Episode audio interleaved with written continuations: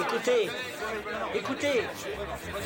Je reçois des informations maintenant. Écoutez. Le feuilleton va recommencer pour quelques épisodes, capitaine. Nous ne sommes pas des robots, Sébastien, mais des êtres vivants. Voilà le pied d'Armstrong. Au centre et en bas de votre écran. Et il marche maintenant.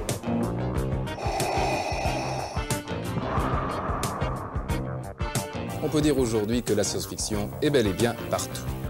Tu veux dire qu'on est dans un programme informatique Est-ce vraiment si invraisemblable Si mes calculs sont exacts, attends-toi à voir quelque chose qui décoiffe. Bonjour à, à vous et bonjour à, à, toutes et à tous. Vous écoutez, alors vous, là vous allez nous entendre en direct, mais en fait euh, c'est un, un, podcast qui est en train d'être enregistré, donc euh, vous serez euh, sur les ondes de C'est plus que de l'ASF à partir de demain matin. Euh, on a un grand plaisir d'être ici euh, à, Bruxelles pour ce, pour ce podcast spécial. Euh, moi, c'est l'œil de chéri. J'ai le plaisir d'animer un podcast qui s'appelle C'est plus que de l'ASF depuis maintenant trois ans. C'est tous les lundis. Et tous les lundis, il y a une interview avec un auteur, un spécialiste, un journaliste et compagnie. C'est un, vrai plaisir de pouvoir faire ça. Et, et on a le grand plaisir d'avoir été invité à la foire du livre de Bruxelles. Donc on, en profite pour remercier les organisateurs et on en profite pour remercier les gens qui se sont déplacés un dimanche midi pour venir euh, nous, nous, écouter. Euh, on est en plus dans une salle qui s'appelle la salle Fahrenheit. Donc les amateurs de science-fiction, tout de suite, ça parle d'être sur une salle qui s'appelle Fahrenheit pour parler euh, d'un livre. On a le plaisir de retrouver Pierre Bordage. Pierre Bordage est déjà venu dans notre podcast. Alors si vous nous écoutez depuis un petit moment, vous savez bien qu'on adore, en tout cas que j'adore Pierre Bordage. Euh, c'est grâce à lui que j'ai commencé à lire de la science-fiction quand j'avais euh, 14-15 ans, avec Les Guerriers du Silence, qui est un de mes romans euh, préférés. Et donc, évidemment, la voir et, profiter d'avoir Pierre Bordage pour lui poser des questions, c'est toujours euh, un plaisir. Je recommande la lecture de Pierre Bordage. Euh, je le dis quand même assez souvent et je sais que certains, euh, de plus en plus, commencent à, redécouvrir. Pierre, bonjour et bienvenue bonjour, sur merci. le podcast et sur la, la scène du salon. Euh, on célèbre en 2023 vos 30 ans de publication chez La Talente, votre éditeur. Euh, on remonte le temps, Pierre. Comment ça, ça a commencé? Est-ce que vous avez des souvenirs de il y a, il y a 30 ans? Oui, bien sûr. Euh, euh, ça faisait 8 ans que j'essayais de me faire publier euh, les, enfin, le, le, manuscrit des Guerriers du Silence. Et euh, j'avais trouvé personne parce que je ne savais pas à l'époque que la science-fiction française était un peu sinistrée euh, et que les auteurs n'avaient pour s'exprimer que quasiment que la collection de Fleuve Noir euh, qui le, leur autorisait euh, vaillamment 188 pages maximum. Et donc ça interdisait les grands cycles ambitieux pour les auteurs français. Donc il y avait une sorte de, décri... de décrédibilité, je ne sais pas si ça se dit, vis-à-vis -vis des auteurs français euh, par rapport aux auteurs anglo-saxons qui, eux, pouvaient s'exprimer dans des grands formats de 500 pages, etc. Et euh, comme j'avais fait un, manuscrit qui était assez imposant sur le plan du nombre de signes, personne n'en voulait. Et euh, je raconte souvent l'anecdote, mais je vais, la, recommencer. C'est par l'intermédiaire de Patrick Couton, dont j'ai découvert qu'il était euh, traducteur pour La Talente, pour Orson Scott Card, les, chroniques d'Alvin Lefeuseur, que qui était mon professeur de banjo quand j'étais étudiant. Euh, et que j'ai vu qu'il était à Talente, j'ai ouvert le livre de Talente, j'ai vu Patrick Couton, je l'ai appelé, j'ai dit voilà, j'ai un manuscrit euh, euh, dont personne ne veut, est-ce que tu crois qu'à la tente il pourrait le publier? Il me dit bah vas-y, envoie-le, de toute façon, ils n'ont pas publié de français encore, mais pourquoi pas? Et voilà, j'ai envoyé le manuscrit. Et, et, parce qu'à l'époque, on envoyait les manuscrits par la poste. Vous voyez, c'était pas par Internet, c'était euh, par la poste. Ça faisait du poids. Et euh, trois semaines après, je reçois un coup de fil de Pierre Michaud de La Talente qui me dit euh, Pierre Bordage, oui, euh, je suis Pierre Michaud des éditions de La Talente, j'ai lu votre manuscrit, c'est intéressant, c'est pas mal de défauts. Euh, et il me commence à me parler de défauts, ce qu'il faudra améliorer, tout ça. Puis j'en peux plus. À un moment, je lui dis Mais vous voulez quoi exactement? Et il me dit euh, ben, Je vais le publier, bien entendu. Et je vais me faire un, contrat pour les tomes 2 et 3. Bon, d'accord. Je ne savais pas qu'il y aurait deux, trois tomes. Hein. J'avais fait un premier tome et je m'étais arrêté là. Et puis, euh, ben voilà, c'est parti comme ça, euh, il y a 30 ans. Et le, en mars 93 était publié les, les Guerriers du Silence, premier tome. Alors évidemment, on connaît bien la Talente puisque ce sont avec eux qu'on a coédité le, le MOOC Dune et, notre ouvrage Tout sur Dune dont Pierre a, a participé. 30 ans après, Pierre, c'est quoi le bilan? Catastrophique. C'est vrai? Euh, Le bilan, il est. Euh, je suis très heureux euh, de mon sort. J'ai été très, très content. J'ai fait des infidélités à la Talente, je ne le cache pas. Je suis chez plusieurs, plusieurs éditeurs. Mais pour la Talente, j'ai toujours fait un livre bon an, mal an par année puisque j'en suis à 28, je crois, euh, à la Talente, et que ça fait 30 ans. Donc, pratiquement tous les ans, j'ai eu un livre pour la Talente.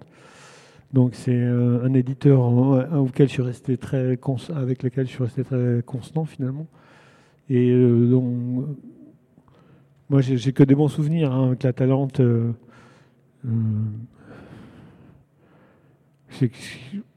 ils m'ont suivi dans beaucoup d'aventures. En fait, j'ai par rapport aux éditions, j'ai choisi des éditeurs que je, pensais être les, plus euh, appropriés pour certains, cycles. Par exemple, le Diablo Vert, c'est des textes plus contemporains. La Talente, c'est des science-fiction plus classiques. Euh, et puis euh, des diverses expériences en jeunesse ou en fantasy. voilà, donc j'ai choisi l'éditeur, mais j'ai toujours, été, toujours revenu à la Talente, quoi qu'il en soit. Est-ce que vous n'avez pas l'impression qu'en 30 ans, euh, la réalité a rattrapé la science-fiction ou la science-fiction a rattrapé la réalité? On, a l'impression d'être dans un monde un peu pré-cyberpunk où le, portable remplace la main? Euh, un monde pré-post-apo où finalement entre le, confinement et le changement, le, changement climatique, on a l'impression que, notre réalité se, rapproche un peu d'un roman de, de SF, en tout cas l'environnement. Je passe souvent cette anecdote. Euh, au moment du confinement, euh, je devais faire de la route entre Nantes et Royan pour rentrer chez moi. C'était le deuxième jour du confinement. Je sortais de clinique et il fallait que je rentre chez moi. Et je suis parti avec mon fils et sa compagne et on a roulé sur une route complètement déserte. C'était le deuxième jour du confinement. Et l'autoroute était déserte, les, péages, les gares de péage étaient désertes je, devais prendre le bateau à, Royan pour rentrer chez moi et c'était désert aussi. Et ça m'a donné l'impression d'être dans un, roman de science-fiction ou dans un film comme 28 euh, jours après de, Danny Boyle sur Londres désert quand le personnage principal se réveille à l'hôpital. Et euh, oui, ça, avait cet effet-là d'être dans un, dans un univers de science-fiction. Cependant, je pense que les auteurs de science-fiction ne sont ni des prophètes, ni des devins, ni des, ni des futurologues même, ce sont des gens qui ont des, des préoccupations euh, ou des intuitions sur ce qui se passe dans le présent et qui, euh, qui se servent du futur pour mieux, pour mieux explorer ce qui se passe dans le présent. Donc, euh, et puis il y a aussi la science-fiction lointaine, la science-fiction spatiale, où on est très très très très loin du compte encore. donc ce qui, est, très étonnant, c'est que euh, les auteurs de science-fiction, même de l'âge d'or américain, n'ont pas vu arriver la micro-informatique euh, ou l'informatique qui descend dans les poches des gens, hein, qui, qui surveille les gens malgré eux. Euh, nous sommes les vecteurs de notre propre surveillance. Ça, c'est ça, c'est une nouveauté qui n'a pas été prévue par les auteurs de science-fiction. Et puis, il reste encore une fois la science-fiction beaucoup plus lointaine, hein, celle de, l'espace. Et là, quand vous discutez avec des astrophysiciens, on n'est pas prêt d'y arriver. Hein. Quand on discute avec Roland Lehoucq, qui est un astrophysicien qui est aussi président de Utopia à Nantes, euh, vous vous rendez compte qu'on est loin de la conquête spatiale, très très loin, parce qu'il faut, une énergie colossale pour les vaisseaux pour euh, aller d'un point à l'autre. Il faut prévoir de la nourriture, de l'eau. C'est, impossible. Pour l'instant, c'est totalement impossible.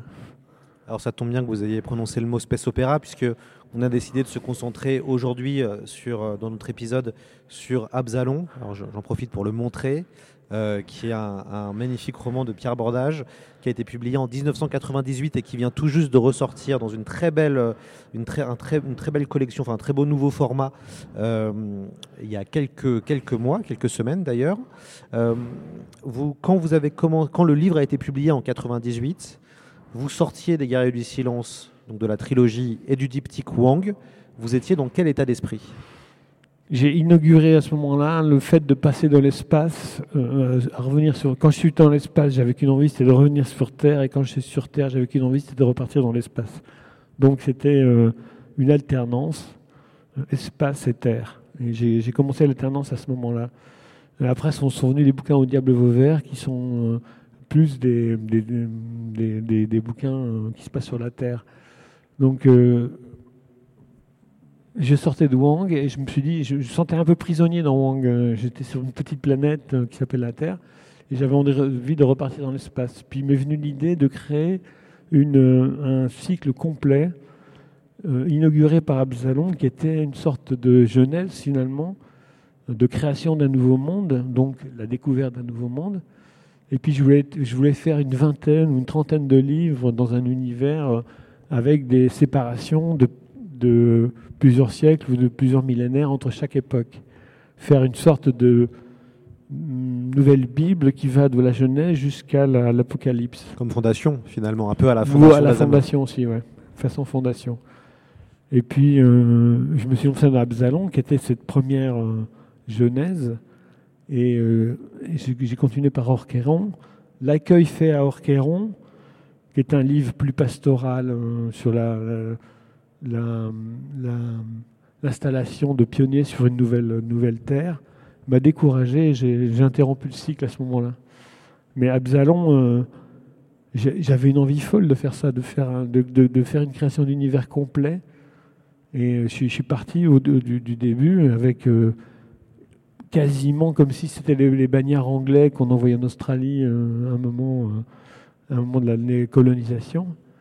Là, c'est pareil, on prend des, on prend des, bagnards, enfin des, prisonniers, des criminels, qu'on met dans un vaisseau en compagnie d'une une autre po- population qui est celle d'une euh, religion, qui suit la même religion, qui s'appelle les Croptes, qui sont des religieux pacifiques, quoique dogmatiques. Et euh, on met tous ces gens dans le vaisseau et on les envoie sur une nouvelle planète parce que leur planète est condamnée, la planète d'origine est condamnée, et on, les envoie sur cette nouvelle planète et on va suivre ces deux populations sur un voyage d'une durée de 120 ans. Euh, c'est une opération qui est manipulée par euh, les, gouvernants de la, planète. Et on- normalement, les mentalistes sont prévus que les deux populations ne doivent pas se rencontrer avant un certain temps. Et ce qui se passe, c'est que la population se rencontre beaucoup plus tôt que prévu, les deux populations, et ça va changer un peu le cours des choses. Donc, euh, et donc, ça devenait euh, une œuvre de confinement euh, avant l'heure, hein, parce que dans un vaisseau, vous êtes dans un espace confiné et que les caractères se dévoilent, se, se découvrent. Et voilà, ça devient du coup un- une œuvre de personnage. Quand vous êtes mis à écrire Absalom, est-ce que vous avez fait un plan ou est-ce que vous avez commencé par la première page et puis après ça a déroulé? Comme d'habitude, j'ai commencé par la première page et ça a déroulé. je fais pas de plan. hein. je, déteste faire des plans. Si je fais des plans, j'ai l'impression de, de tuer l'œuvre euh, avant de l'avoir commencé. Euh, alors, j'ai discuté avec certains de mes confrères auteurs et ils me disent moi je fais un plan, je fais des fiches, etc. Et je dis je vais bon, je vais essayer ça, je vais faire des plans, je vais faire des fiches. Et j'ai fait ça pour un Roel. C'est le troisième Roel hein, qui s'appelle Le Monde des Franges. Et euh, Roel, c'est une série euh, spatiale, pour ceux qui ne connaissent pas, euh, avec un, personnage qui, va de planète en planète, qui poursuit une quête qui est celle de libérer sa fiancée qui a été enlevée par un cartel, enfin bon, etc. Et, je me dis, là, je vais faire un plan. Donc je fais un plan super détaillé, je, je fais des fiches, tout. Et au bout de 50 pages, je me dis, je m'intéresse plus d'écrire ce livre. J'avais tué le livre. J'avais tué la vitalité du livre. Alors, j'appelle l'éditrice à ce moment-là, puis je lui dis, euh, écoute, euh, ça va pas du tout, je suis coincé sur le, Roel 3. Elle me dit, tu vires tout ce que tu as fait, tu ouvres les fenêtres et tu pars. Et c'est ce que j'ai fait, j'ai ouvert les fenêtres et je suis parti. Et j'ai compris à ce moment-là que j'étais un pur scripturant, que je ne serais jamais un structurant. C'est-à-dire, scripturant, c'est celui qui part avec l'écriture, dont l'écriture structure le, récit, euh, tandis que le structurant part avec sa structure déjà bien établie, et, après il complète avec euh, quelques mots pour donner de la chair à l'ensemble. Mais euh, moi, je suis un, scripturant je ne peux pas faire autrement. Euh, donc je pars avec mes personnages. Mes personnages, ce sont eux qui me guident. Euh, je les laisse beaucoup vivre, je les laisse mourir. enfin voilà, je, regarde mes, personnages. Je, suis dans, la peau de mes personnages et je découvre le monde avec eux. Ce sont eux mes, guides en fait. Et puis euh, c'est vrai que cette méthode-là, elle a, un, petit défaut, c'est qu'à un moment on peut per- perdre confiance dans ce qui se passe. C'est-à-dire que comme vous n'avez pas de plan pour vous raccrocher aux branches, quand c'est un peu difficile, ben, d'un coup vous êtes dans le noir ça n'avance plus. Et bon, alors là, il faut, se donner un coup de pied derrière et puis dire il faut foncer parce que de toute façon, on n'a pas le choix. Il faut aller jusqu'au bout du roman. Alors, le doute est, ce- le, problème le plus euh, fréquent et récurrent qu'on rencontre euh, dans, euh, dans cette méthode d'écriture. Tandis que pour les, les structurants, alors j'ai discuté avec eux beaucoup et eux, ils ont plus de mal avec l'écriture elle-même, c'est-à-dire de donner de la chair au squelette. C'est, parfois un peu. Ça les intéresse pas trop en fait. Pour euh, nos, nos éditeurs qui, qui voudraient euh, lire Absalon, il faut imaginer une histoire d'amour entre une sainte et un tueur psychopathe, les deux coincés dans un vaisseau spatial pendant une centaine d'années à peu près. C'est une espèce d'odyssée que, euh, qui, va raconter le voyage de 5000 paysans pacifiques, comme vous avez dit, mélangés aux pires prisonniers de la planète Esther. Et euh, les, les deux communautés sont esclaves de mentalistes qui sont des hommes modifiés euh, par la nanotechnologie. Euh, la question de l'arche spatiale, c'est une- plutôt une vieille thématique en, en SF, SF, qui est souvent euh, renouvelée. Euh, je pense que certains peut-être ont vu la série Battlestar Galactica, qui finalement raconte aussi l'histoire d'une arche spatiale qui fuit ses poursuivants. Euh, pourquoi cette question de vraiment cette arche, cette arche spatiale? Parce qu'on a un peu. on- le mythe de. Enfin, le, le- le thème de l'arche spatiale est, est fréquent en, en science-fiction parce que les distances sont énormes entre les, les points, les points de départ et les points d'arrivée. Soit vous trichez avec euh, la science et vous euh, inventez des vaisseaux qui vont à une vitesse folle, plus que la vitesse de la lumière, qui se transfèrent dans l'espace en, un bond. J'ai inventé les bons Schlar, par exemple, ou les, euh, les bons quantiques, ou des choses comme ça. Soit vous jouez le jeu du vaisseau qui va assez lentement, qui pas plus vite que la vitesse de la lumière, même moins vite. Et donc ça prend énormément de temps pour aller d'un endroit à l'autre. Quand vous avez plusieurs années-lumière, plusieurs centaines d'années-lumière, ça peut prendre des siècles. Et, donc euh, vous faites des vaisseaux, ce qu'on appelle des vaisseaux génération, des arches, c'est-à-dire qu'il va falloir soit endormir les passagers et les réveiller à l'arrivée, donc ils auront vieilli beaucoup moins que s'ils n'avaient pas été endormis. Ils auront vieilli un, petit- peu, mais euh, pas, assez pour euh, être mort à l'arrivée.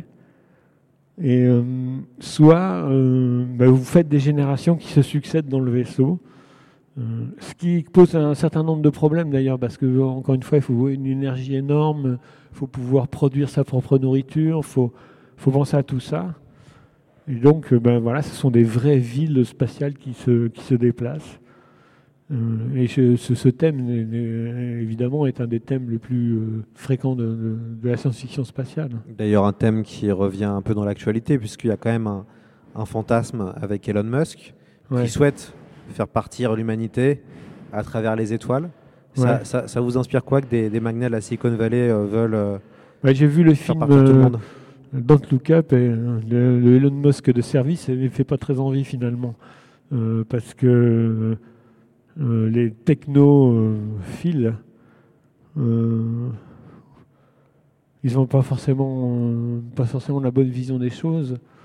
Euh, encore une fois, quand vous discutez avec les astrophysiciens, c'est extrêmement compliqué de, de faire partir une, population importante dans l'espace. Je ne sais pas si on y arrivera, je ne sais pas si c'est souhaitable, mais voilà, je, je sais que c'est pas facile du tout. Qu'on n'est pas à la veille de même Mars, c'est compliqué. Mars, c'est horizon 2050, on va dire.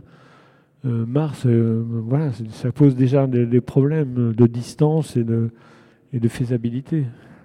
Mais je pense que les pays émergents comme l'Inde, la Chine, tout ça se mettent, se, dans la course à la, colonisation de Mars. Donc euh, on va voir ce que ça donne, mais je ne suis pas sûr que ce soit, pour tout de suite. Et pour revenir sur les, les, les technophiles de la Silicon Valley, est-ce que vous ne pensez pas que ce sont eux qui font la science-fiction? Concrètement avec les différentes propositions, les différents essais soit un SpaceX, c'est une révolution. Hein, le fait de, fait de refaire revenir des lanceurs sur Terre, euh, clairement même la NASA pensait que c'était impossible. Est-ce que c'est pas forcément, c'est pas eux qui font de la SF réellement? Oui, enfin,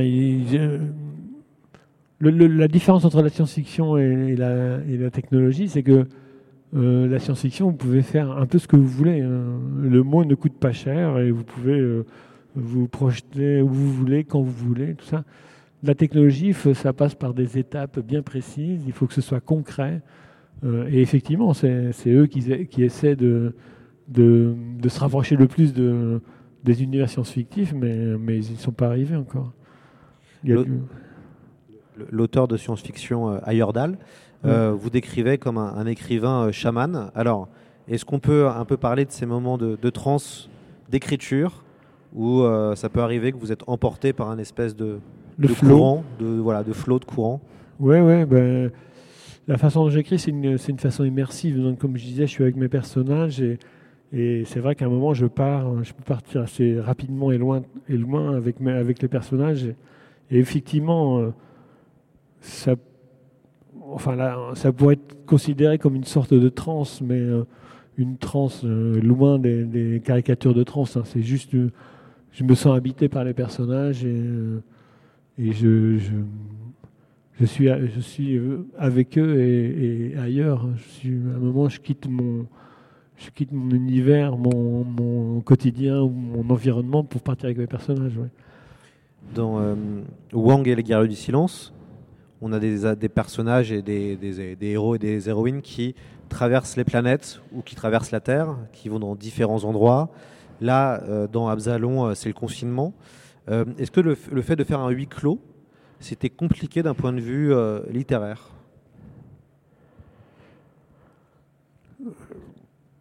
Ben, ça vous interdit euh, des descriptions de paysages. On est obligé vraiment de se centrer sur les personnages. Mais moi, j'aime beaucoup ça. Enfin, je viens de faire métro 2033 avec trois, trois, trois romans qui se passent dans l'univers du métro. Donc, c'est une sorte de grand confinement aussi. Euh, le confinement est vraiment très intéressant euh, parce qu'il euh, dévoile certains aspects de la personnalité qu'on ne verrait pas dans d'autres circonstances.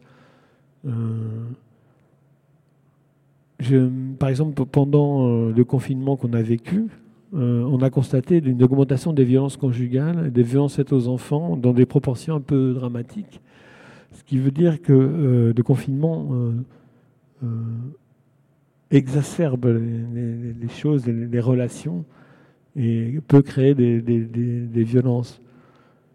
Donc c'est intéressant de mettre les personnages dans des situations difficiles pour voir comment ils évoluent en tant que personnages, comment ils se dévoilent en tant que personnages. Et euh, finalement, ça c'est ce qui est le plus intéressant parce que euh, l'exploration la plus, la, plus la plus difficile et la plus passionnante, c'est le cœur de l'homme, c'est de l'humain, les capacités de l'humain. Il y, a une dimension assez politique en fait dans Absalon.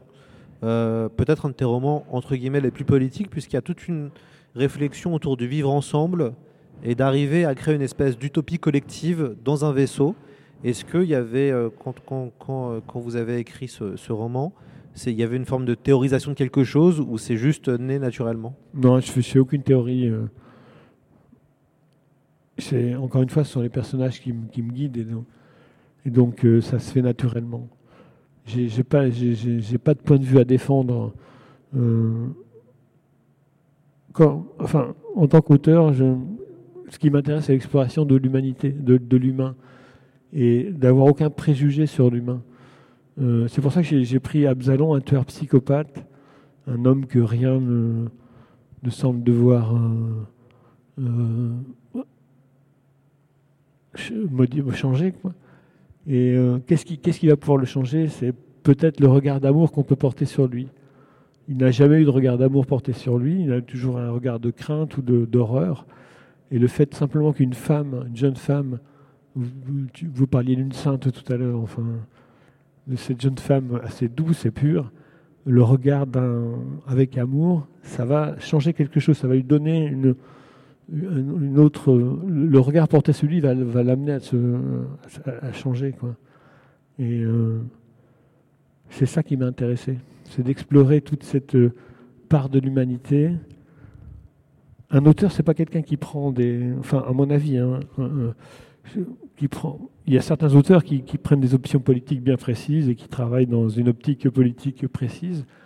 Et moi, je refuse ça parce que j'essaie de, de, ne, me couper en rien de, des personnages et d'explorer toutes ces, facettes sans aucun jugement.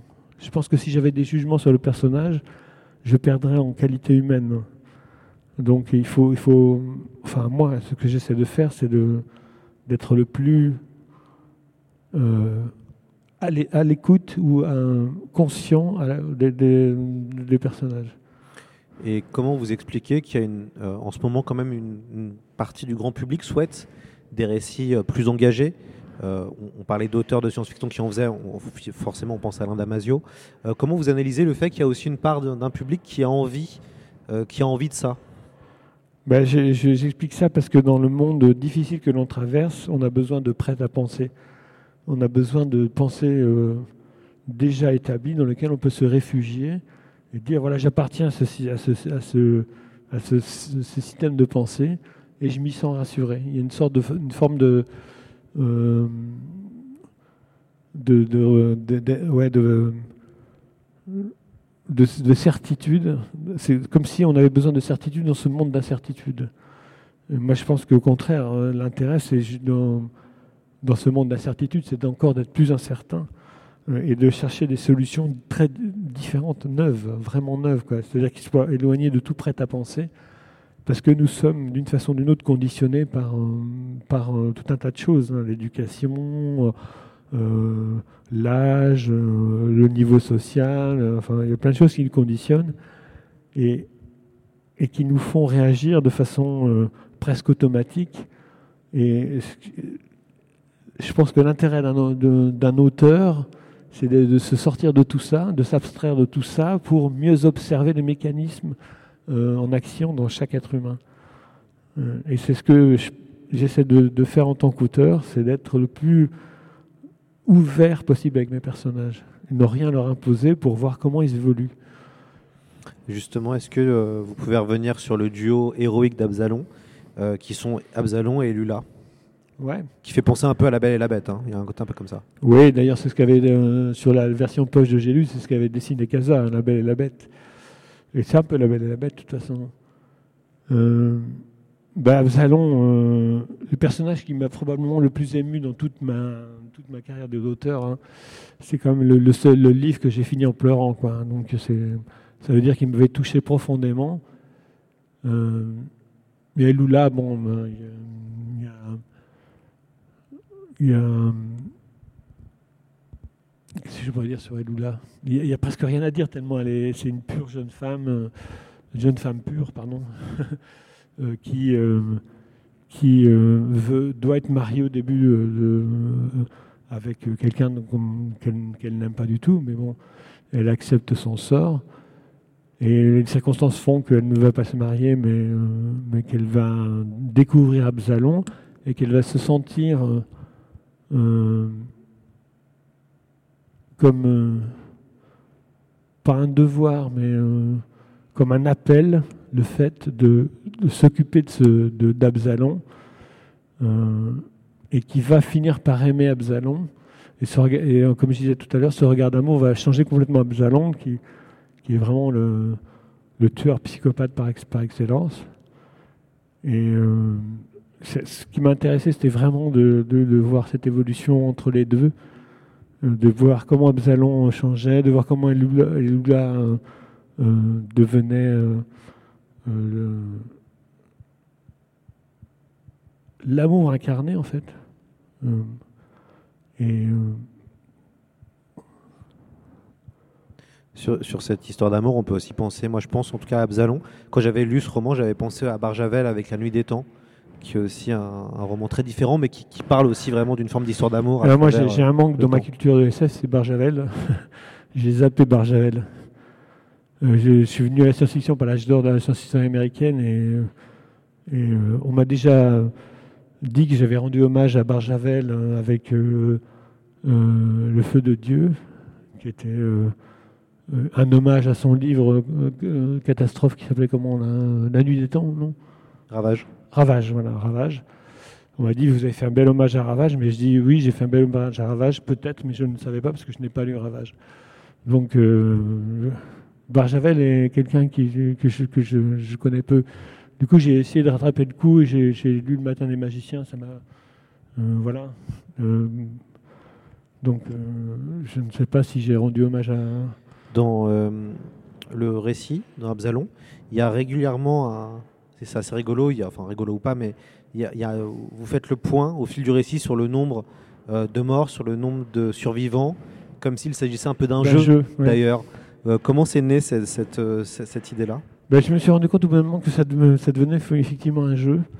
Euh, compter les, les, les, morts et les survivants, et, c'était pour décrire le cynisme des dirigeants qui, qui voient ça comme une expérience et qui dénient toute humanité aux gens qu'ils envoyaient dans l'espace.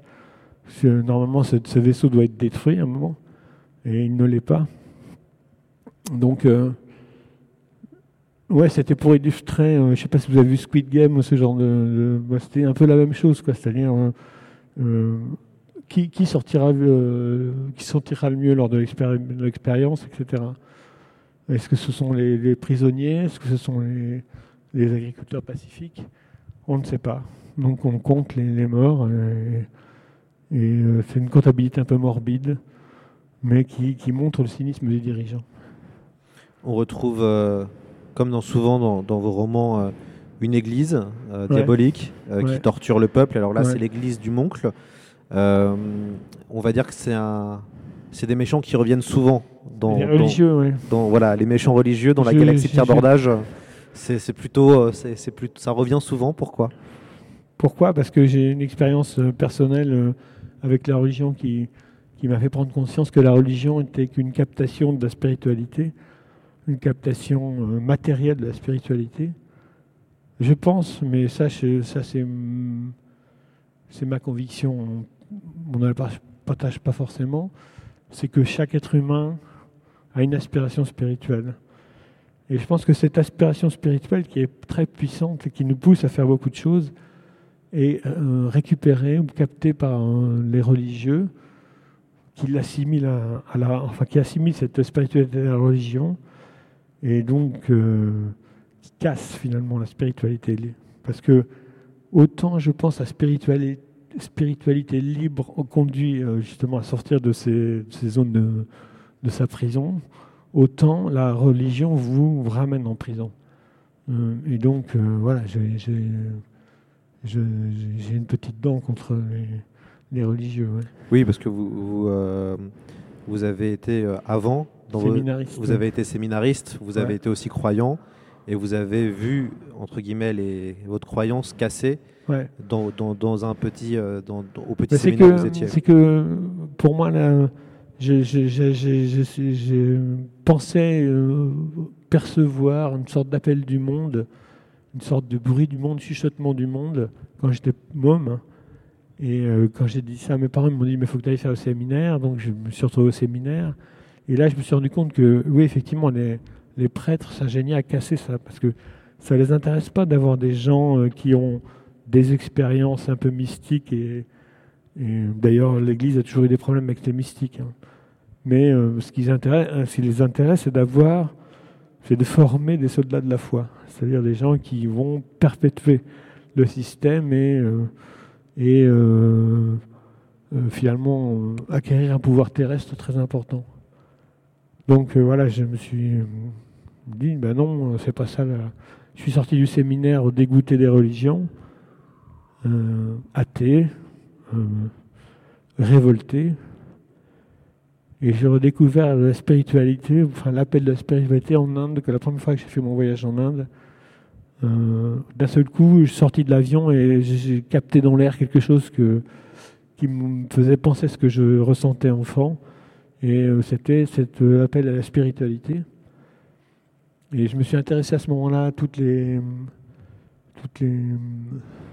les textes, les textes fondateurs de l'hindouisme, les textes comme les Tao, le Tao de le Tao Te Ching, etc. Et je me suis rendu compte que les enseignements qui étaient les plus intéressants étaient les enseignements paradoxaux, c'est-à-dire ceux qui créaient des paradoxes permanents qui empêchaient de, de, figer les choses. C'est-à-dire qui s'adaptaient à toutes les évolutions. Comme l'eau dans le Tao euh, dit euh, épouse toutes les inégalités du sol. Euh, qu'il n'y avait pas de certi qu'il n'y avait pas de dogme justement, mais il y avait des, sans cesse des présents qui changent. Et c'est ça qui m'a intéressé après. Oui, parce que vous êtes qualifié d'auteur euh, spirituel. Enfin, c'est souvent le mot ouais. qui revient Ouais. quand on décrit euh, le travail de Pierre Bordage. On dé- on- le mot spirituel arrive tôt ou tard assez rapidement dans la, Ouais. dans la description de l'œuvre. Ce qui, est, ce qui est amusant, que, vous- que finalement on vous rattache aussi, on continue à vous rattacher à ça. Ouais, ouais. D'ailleurs, dès qu'il y a une un truc sur la théologie, n'importe quoi, je suis euh, d'office euh, dans la table ronde. Donc, je me, suis retrouvé avec des jésuites et des gens tout à fait honorables. hein. D'ailleurs, le jésuite que j'avais, avec lequel j'avais une table ronde était plutôt intelligent et plutôt euh, euh, avisé dans ses, euh, dans ses remarques. Donc, ouais, ouais, mais voilà, je suis l'auteur spirituel de science-fiction. Ouais. Oui, et puis vous, euh, vous venez, on partage, euh, nous partageons ça puisque ma, ma- une partie de ma famille vient de Vendée, vous venez de Vendée, Ouais. Euh, et c'est vrai que la Vendée, il y a un espèce, il y a un imaginaire quand même assez lourd, au- aussi en, en lien avec l'histoire de la Vendée. Ouais. Et, on- la première fois qu'on s'était rencontrés, il y avait la question de la violence, puisque quand on lit vos textes, en tout cas les premiers textes, il y a une ultra-violence. Euh, on a des vrais méchants, qui est vraiment effrayant. Et c'est vrai qu'on avait évoqué aussi le fait du, que euh, le côté lourdeur d'une région, d'un endroit où on vivait, pouvait aussi avoir une forme d'influence dans, un imaginaire. Oui, bien sûr. euh, la Vendée a eu des heures sombres, euh, très sombres. La Vendée était un pays traumatisé, sorti de la guerre, sorti de la révolution exsangue et quasiment détruite, euh, niée en plus par l'histoire. Donc effectivement, ça euh, une, une sorte de, ouais, de traumatisme qui faisait que les gens, euh, j'ai l'impression, rasaient les murs, qu'ils qui, vivaient toujours sous le coup de la peur. Euh, et que, euh, comme personne n'avait exprimé euh, le ressenti euh, profond des, Vendéens de l'époque, eh bien, c'était un, manque qui, et quand, quand vous avez le manque, vous l'exprimez, vous, vous exprimez autrement par la violence ou par. euh, donc, j'ai, quand j'ai fait l'enjeu mineur, donc un- le travail sur les guerres de Vendée, euh, j'ai voulu explorer euh, vraiment euh, de façon neutre, sans, parti pris, cette période. Et, j'ai navigué entre les, les- historiens jacobins et les historiens vendéens, qui d'accord sur à peu près rien. Et donc j'ai essayé de tracer une route au milieu pour voir l'impact de tout ça sur, euh, sur la population. Et l'impact, il est énorme parce que euh, euh, entre les tortures euh, des uns et des autres, entre le fait de, de créer des colonnes infernales pour, pour euh, dévaster un pays systématiquement, euh, le fait de noyer des gens dans la Loire euh, par des gabarres dont on ouvrait le fond, avec euh, les gens deux par deux attachés et coulés, tout ça, ça m'a fait prendre conscience que la Révolution avait quand même beaucoup de, de, sang sur les mains,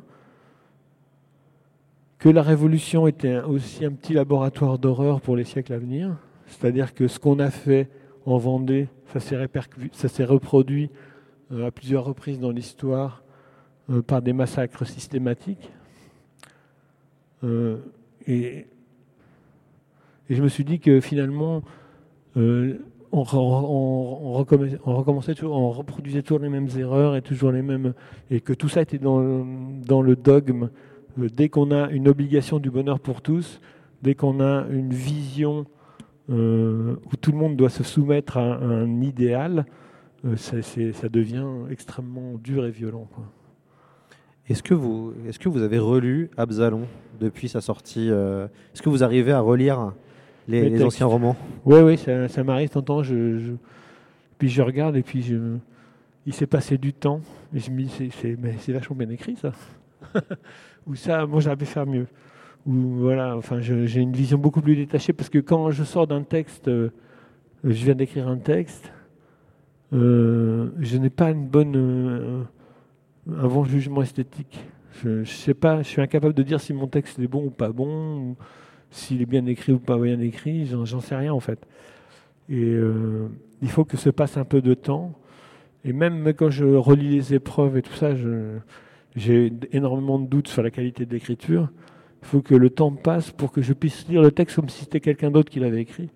Et d'ailleurs, je me sens un peu étranger au texte à ce moment-là. Et donc, je me dis, tiens, ouais, je, je peux avoir un, un jugement euh, plus sûr sur, l'écriture.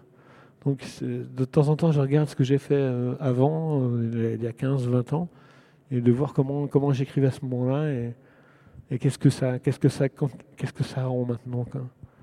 Vous avez dit qu'Absalon était votre héros euh, préféré, Ouais. euh, un de vos personnages préférés. Alors, le, le roman préféré, c'est lequel, Pierre Bordage? Le roman préféré? Je ne sais pas, vous demandez à des parents lesquels les, euh, ces enfants ils préfèrent, ils vont vous dire je les aime tous, même si c'est pas vrai. Et euh, pour les romans, je les aime tous. Ils m'ont tous apporté quelque chose euh, de différent. Il y en a que j'ai pris plus de plaisir à écrire que d'autres. Là, je parle des Fables de l'Impur, par exemple, qui m'a vraiment, c'était jubilatoire d'écrire ça. Récemment, Métro. Hein. Métro, ça a été vraiment un plaisir fou. Donc, mais ce n'est pas forcément parce que j'ai pris du plaisir à écrire un roman qu'il est le plus réussi. Euh, Il y a des romans qui étaient assez douloureux, comme Les Griots Célestes, même très douloureux. Les Griots Célestes, vraiment euh, terrible. Euh, parce que le- Les Griots Célestes est, un roman sur un, roman sur la mort en fait, parce que les gens, les griots sont des gens qui sont qui, sont emportés par des courants d'énergie de- régulièrement et qui, vont de planète en planète pour raconter l'histoire euh, de la dissémination humaine à travers l'espace. Et du coup, ils savent qu'ils ne verront jamais plus les personnes qu'ils ont rencontrées euh, sur une planète. Euh, si on tombe amoureux de quelqu'un sur une planète et qu'on est emporté par un flot qui vous ramènera éventuellement 5 ou 6 siècles plus tard, vous avez peu de chances de retrouver la personne que vous avez aimée. Donc c'est toujours un, un effacement. Et l'effacement, c'est la mort. hein. donc, et et, euh, ce, cycle-là était marqué par la mort d'une façon, de plein de façons. euh, la mort de mon frère, l'infarctus que j'avais eu. Enfin, et tout ça a été très. j'ai- eu tellement souffert à écrire ce livre que à la fin, c'est comme si je jetais à l'éditeur en disant faites-en ce que vous voulez, moi j'en peux plus. Et euh, c'est pas le cycle que j'ai le plus vendu, mais les gens qui aiment ce cycle l'aiment vraiment passionnément. Quoi. Ouais, c'est vrai que c'est c'est pas le plus accessible d'ailleurs euh, des, Non, non, il est- des, des cycles. hein. C'est Ouais. c'est un de ceux que je trouve le, le plus cryptique entre, gu- entre guillemets euh, de la Ouais, ouais. de la saga euh, Pierre Bordage. Euh, Est-ce que vous reviendrez dans cet univers? Il y a eu des parce que vous avez salon? Ouais vous avez dit que vous avez perdu cette envie de faire 20 ou 30 romans. Je pense que c'est compliqué maintenant d'arriver à faire 20 ou 30 romans de suite pour voulez dire, je vais mourir avant une, une série. Je ne le dis pas comme ça. Euh, mais par contre, est-ce que vous voulez pas revenir dans, cette, euh, dans cet univers-là, maintenant que de l'eau a coulé sous les ponts et puis que... Non, parce que j'ai plein d'autres projets. Et puis voilà, c'est passé. J'ai pas envie de revenir sur le passé. Et euh, Vous avez jamais été tenté de revenir, pas même sur la guerre du silence ou sur Wang, d'écrire maintenant des spin-offs, des préquels, de tout Oui, ça, mais non des lecteurs m'ont dit, mais non, mais il faut faire un Guerre du silence, il faut continuer. J'ai dit, mais non, mais les, les- les- les héros sont morts, enterrés, sont devenus des légendes. Qu'est-ce que je peux faire de plus? Ben si, il faut continuer tout ça. Luang, pareil, non, mais j'ai jamais cédé. Parce que je pense qu'à un moment, euh, la cycle doit être terminée et qu'il doit laisser libre, libre cours à l'imagination du lecteur. Moi, je, trouve par exemple que euh, le cycle de Dune traîne en longueur par moment. Et, euh, Laquelle version? Les, les- les romans écrits par Herbert ou les romans écrits par Herbert plus son fils Brian? Non, euh, à partir de la. euh, Des enfants? Ouais, les enfants de Dune. Bah, De toute façon, le cycle est- enfin, on peut diviser le cycle en deux. hein. Ouais. D'une, Ça- les six ça, enfants. Je pense que ça baisse d'intérêt. quoi. Je pense qu'il faut mieux faire un cycle plus court et euh, laisser euh, faire une fin et ne pas y revenir. Parce que c'est bien de terminer sur une note forte et de, de laisser au spectateur, le, au spectateur, au lecteur, le, le soin de, de continuer l'histoire. C'est facile finalement d'écrire de la science-fiction, Pierre Bordage? Oui, enfin, oui et non. Enfin, je pense que tout roman euh, comporte ses, ses propres difficultés, euh, qu'il soit contemporain ou. Mais moi, j'aime ça, la science-fiction. Donc, euh, j'aime le décalage imaginaire. Il me faut souvent un décalage imaginaire pour apprécier un roman ou, ou pour euh, écrire un roman. Et euh, tant que j'aurai besoin de ce décalage imaginaire, je ferai de la science-fiction, quelles que soient les difficultés que ça présente. Mais j'ai des projets où les difficultés vont être augmentées par, par, puissance euh, 100 peut-être. Mais voilà, ça me plaît parce qu'il y a ce décalage. Et ce décalage, il oblige à, faire un travail euh, à la fois de crédibilité, parce qu'il faut donner un effet de réel hein, dans un bouquin d'imaginaire. Il faut que votre construction imaginaire tienne la route. Et euh, la façon de tenir la route, c'est d'essayer de, de, de- de donner de la chair, enfin de la chair, de la matière à cet univers que vous créez, qui n'existe pas. Il faut donc ce que les, anglo-saxons appellent la suspension of disbelief, c'est-à-dire qu'il faut suspendre l'incrédulité du lecteur de façon à ce qu'il croit dans, notre histoire. Et donc, euh, on a euh, quelques chapitres pour emmener le, le lecteur dans, un univers. Donc, il faut lui donner euh, de quoi donner à croire que cet univers existe. Et ça, ça, me- plaît énormément. hein. Ça, c'est vraiment une partie du travail qui me plaît énormément. Que ce, soit dans le choix des, paysages, le choix des cultures, le choix des, mots, parce qu'il y a l'invention des mots. Euh, euh, on pourrait dire qu'il y a une, tentation qui guette l'auteur de science-fiction, c'est de créer des mots à tire-larigot, mais sans juste comme ça pour le plaisir de- des sons. Or, je pense qu'il faut faire un travail sur l'étymologie. Euh, chaque mot, quand vous ouvrez un dictionnaire, a une, une- étymologie précise. Il est rentré dans la langue, hein. il a une justification, il a une histoire. Donc, quand vous créez un mot en science-fiction, il faut lui créer une histoire aussi. Et euh, je m'amuse à ça. J'a- J'aime bien me créer des fausses histoires sur les mots que euh, inventés. On, va en profiter puisqu'il nous reste un petit peu de temps pour euh, prendre peut-être des questions dans la salle. Est-ce que euh, vous souhaitez poser une question à Pierre Bordage? Et évidemment, il n'y a pas de mauvaise question, donc vous pouvez. euh, toutes les questions sont, sont Soyez les permises. bienvenus. Pierre répondra de toute façon. Ouais. Alors, c'est souvent le- la première personne qui se lance. Oui. Alors, on a un auditeur du, du podcast fidèle qui pose la question à Pierre Bordage, comme ça les gens pourront entendre la le question. Euh, quelles sont euh, vos inspirations, c'est ça? Vous allez même pouvoir parler. Alors, je vais, la, je vais la répéter effectivement. Quels sont Oui, les, quels, inspira- sont les, quels sont les auteurs qui m'ont inspiré les oui, auteurs qui vous touchent, les auteurs hors science-fiction euh, qui vous Hors science-fiction. Euh, soit qui vous touchent parce que leur- leurs histoires vous touchent, soit euh, dans leur style ou dans leur manière d'écrire, qui vous apportent quelque chose ou qui vous inspirent euh, techniquement. Hors science-fiction. Euh, Qu'est-ce qui aurait pu me toucher hors science-fiction? Parce que Je me souviens plus, moi. Oui, il y, a- il Hermann Hesse, euh, dans le Siddhartha, par exemple, qui m'a beaucoup touché. Euh, bah, les contes, beaucoup de contes euh, de mythologie m'ont touché quand j'étais enfant. Ça, ça m'a beaucoup inspiré. J'ai l'impression d'être un auteur mythologique, pas dans le sens où je deviendrais un mythe, mais dans le sens où j'ai utilisé presque inconsciemment les mécanismes euh, narratifs de la mythologie. Euh, et ça, c'est ce qui m'a le plus nourri. Par exemple, c'est Homère qui m'a le plus nourri hein, comme, comme auteur. euh, euh, ou les mythes sumériens, enfin, le Gilgamesh, tout ça, ça m'a énormément nourri. Parce que quand j'étais enfant, je lisais énormément de contes. Après, il y a des, des- romans, par exemple, que- comme le roman de Renard, qui m'a beaucoup inspiré pour Les Fables de l'Impur. Un roman un petit peu animalier, Les Fables de l'Impur, hein, parce que ce sont des hybrides humains et animaux. Mais c'est vrai que j'étais. Les Fables de La Fontaine, par exemple, je, trouve le style de La Fontaine éblouissant. Vraiment, bon, avec- c'est les mêmes, les mêmes fables qu'Ésope, hein, quasiment, mais par rapport à Ésope, il y a, une- un travail sur la langue qui est phénoménal chez La Fontaine, je trouve. Ça, c'est vraiment des classiques. Euh, Qu'est-ce qu'il y a eu encore Euh, Victor Hugo, peut-être pour son, sa puissance narrative. Si, un, livre comme Le parfum de Susskind m'a beaucoup euh, impressionné. par, sa, par sa narration aussi. D'ailleurs, j'ai eu, j'ai eu une nouvelle affaire récemment sur. là, c'est chez Suskin, c'est l'odorat. Et là, c'est sur le goût. J'ai eu une nouvelle affaire sur le goût. une nouvelle de polar, enfin noir à faire sur le goût. Et c'est intéressant parce que j'avais en tête un peu le, parfum. Voilà. Merci Olivier pour la question. Oui, au fond. Mais j'aurais certainement d'autres exemples, mais ils ne me viennent pas en tête pour l'instant.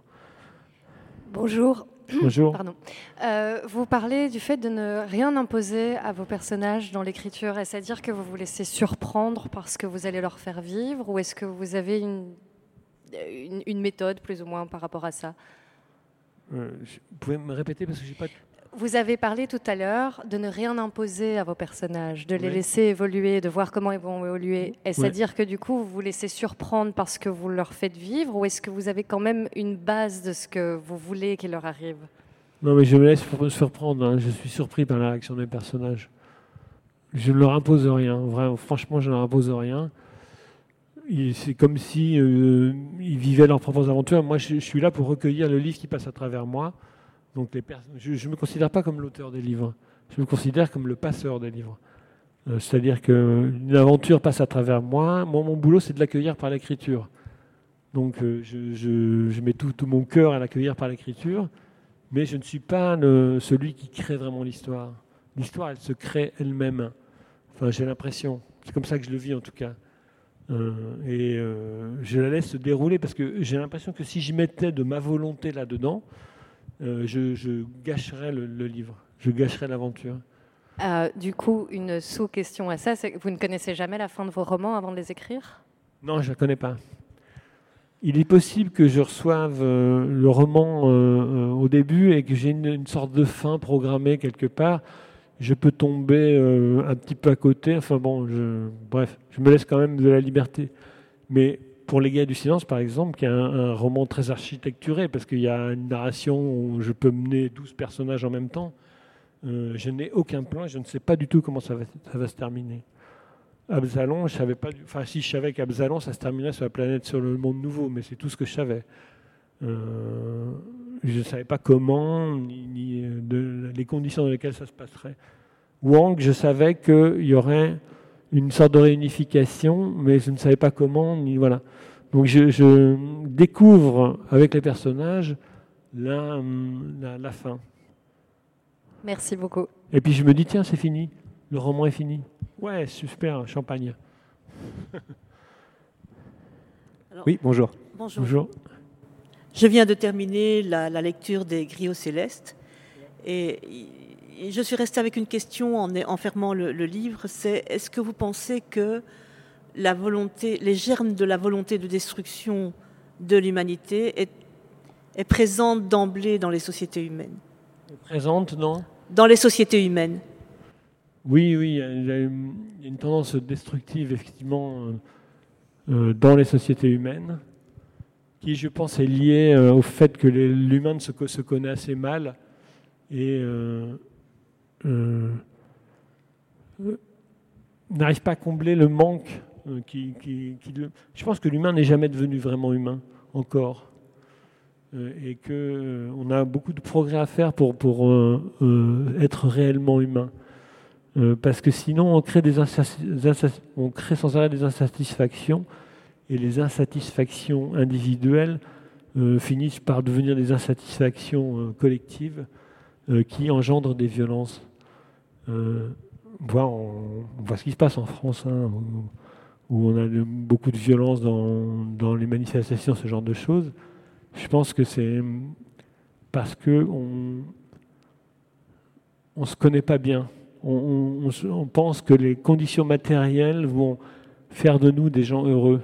On pensait que la science allait rendre des gens heureux. Euh, au 19e siècle, fin du 19e, début du 20e, on, appelait ça, la science-fiction n'existait pas, on appelait ça le merveilleux scientifique. C'est-à-dire c'est le, scientifique qui allait euh, combler finalement les besoins de l'homme que n'avaient pas su combler les religions. Mais non, ça marche pas non plus. Ça marche pas non plus. Les lendemains, paradisiaques prédits par la science ou prévus par la science n'ont jamais eu lieu. On, poursuit une quête de l'immortalité, euh, je pense entreprise depuis la nuit des temps, hein, quasiment, parce qu'on a le mythe de Gilgamesh qui parle de ça déjà 2500 ans avant Jésus-Christ. On a le mythe de l'immortalité. Et euh, on n'a jamais réfléchi à notre condition de mortel. Est-ce qu'on a euh, accepté notre condition de mortel ou pas? Est-ce qu'on refuse cette condition de mortel? Enfin, c'est toutes ces questions qui, me hantent et qui, me font euh, écrire finalement. Merci. On va finir ce podcast avec un petit mot de, de Pierre Bordage qui va lire la première page, la moitié de la première page d'Absalon pour vous vous encourager, si ce n'est pas déjà fait, à découvrir ce livre. Hein, je pense pas. En fait, ça, parle surtout de, quelque part du rôle de l'écrivain, parce que euh, je vois que c'est le, le moncle arcien qui, qui, écrit son journal de bord. Le moncle, ce sont des prêtres de la religion monclale, qui est une contraction du mot monoclonal. C'est-à-dire ce sont des, des, créatures créées par euh, la biotechnologie. Je me suis longtemps interrogé sur l'opportunité de relater l'histoire des maudits d'Esther. Je me propose en l'occurrence de tenir le rôle de chroniqueur ou d'historien. Et la mémoire est un matériau malléable, volatile, dangereux, dont se servent trop souvent les conquérants et les fanatiques pour enfermer les populations dans des prisons ou dans des dogmes. Je suis l'un des mieux placés pour en parler, étant moi-même issu de l'Église Monclal, l'une des religions les plus manipulatrices et meurtrières qu'ait jamais connu Esther et ses deux satellites. Aujourd'hui, je franchis le pas, estimant que les chances sont minces, pour ne pas dire inexistantes, que mes écrits soient un jour portés à la connaissance d'éventuels lecteurs.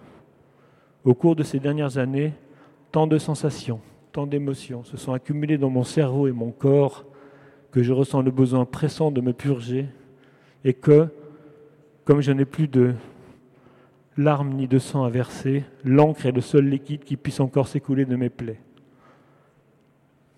Le mode écrit, tombé en désuétude depuis bien longtemps, mais cultivé avec ferveur par l'Église Monclal, ne me servira pas seulement d'exutoire. Il offre un double avantage sur les modes parlés et pensés en vogue sur Esther, il permet d'une part d'avoir des événements une vision pénétrante, ralentie par le geste, filtrée par cet ami très fin que sont la mémoire cellulaire et le subconscient. Il établit d'autre part une relation directe de soi à soi, sans interférence parasite, en autoréférence, dans un état silencieux qui n'est pas sans évoquer la description des extases mystiques des croptes. Voilà. Ce sera le, le, mot de la fin. Un grand merci à Pierre Bordage d'être venu sur notre podcast et merci à vous au public d'avoir été euh, parmi nous.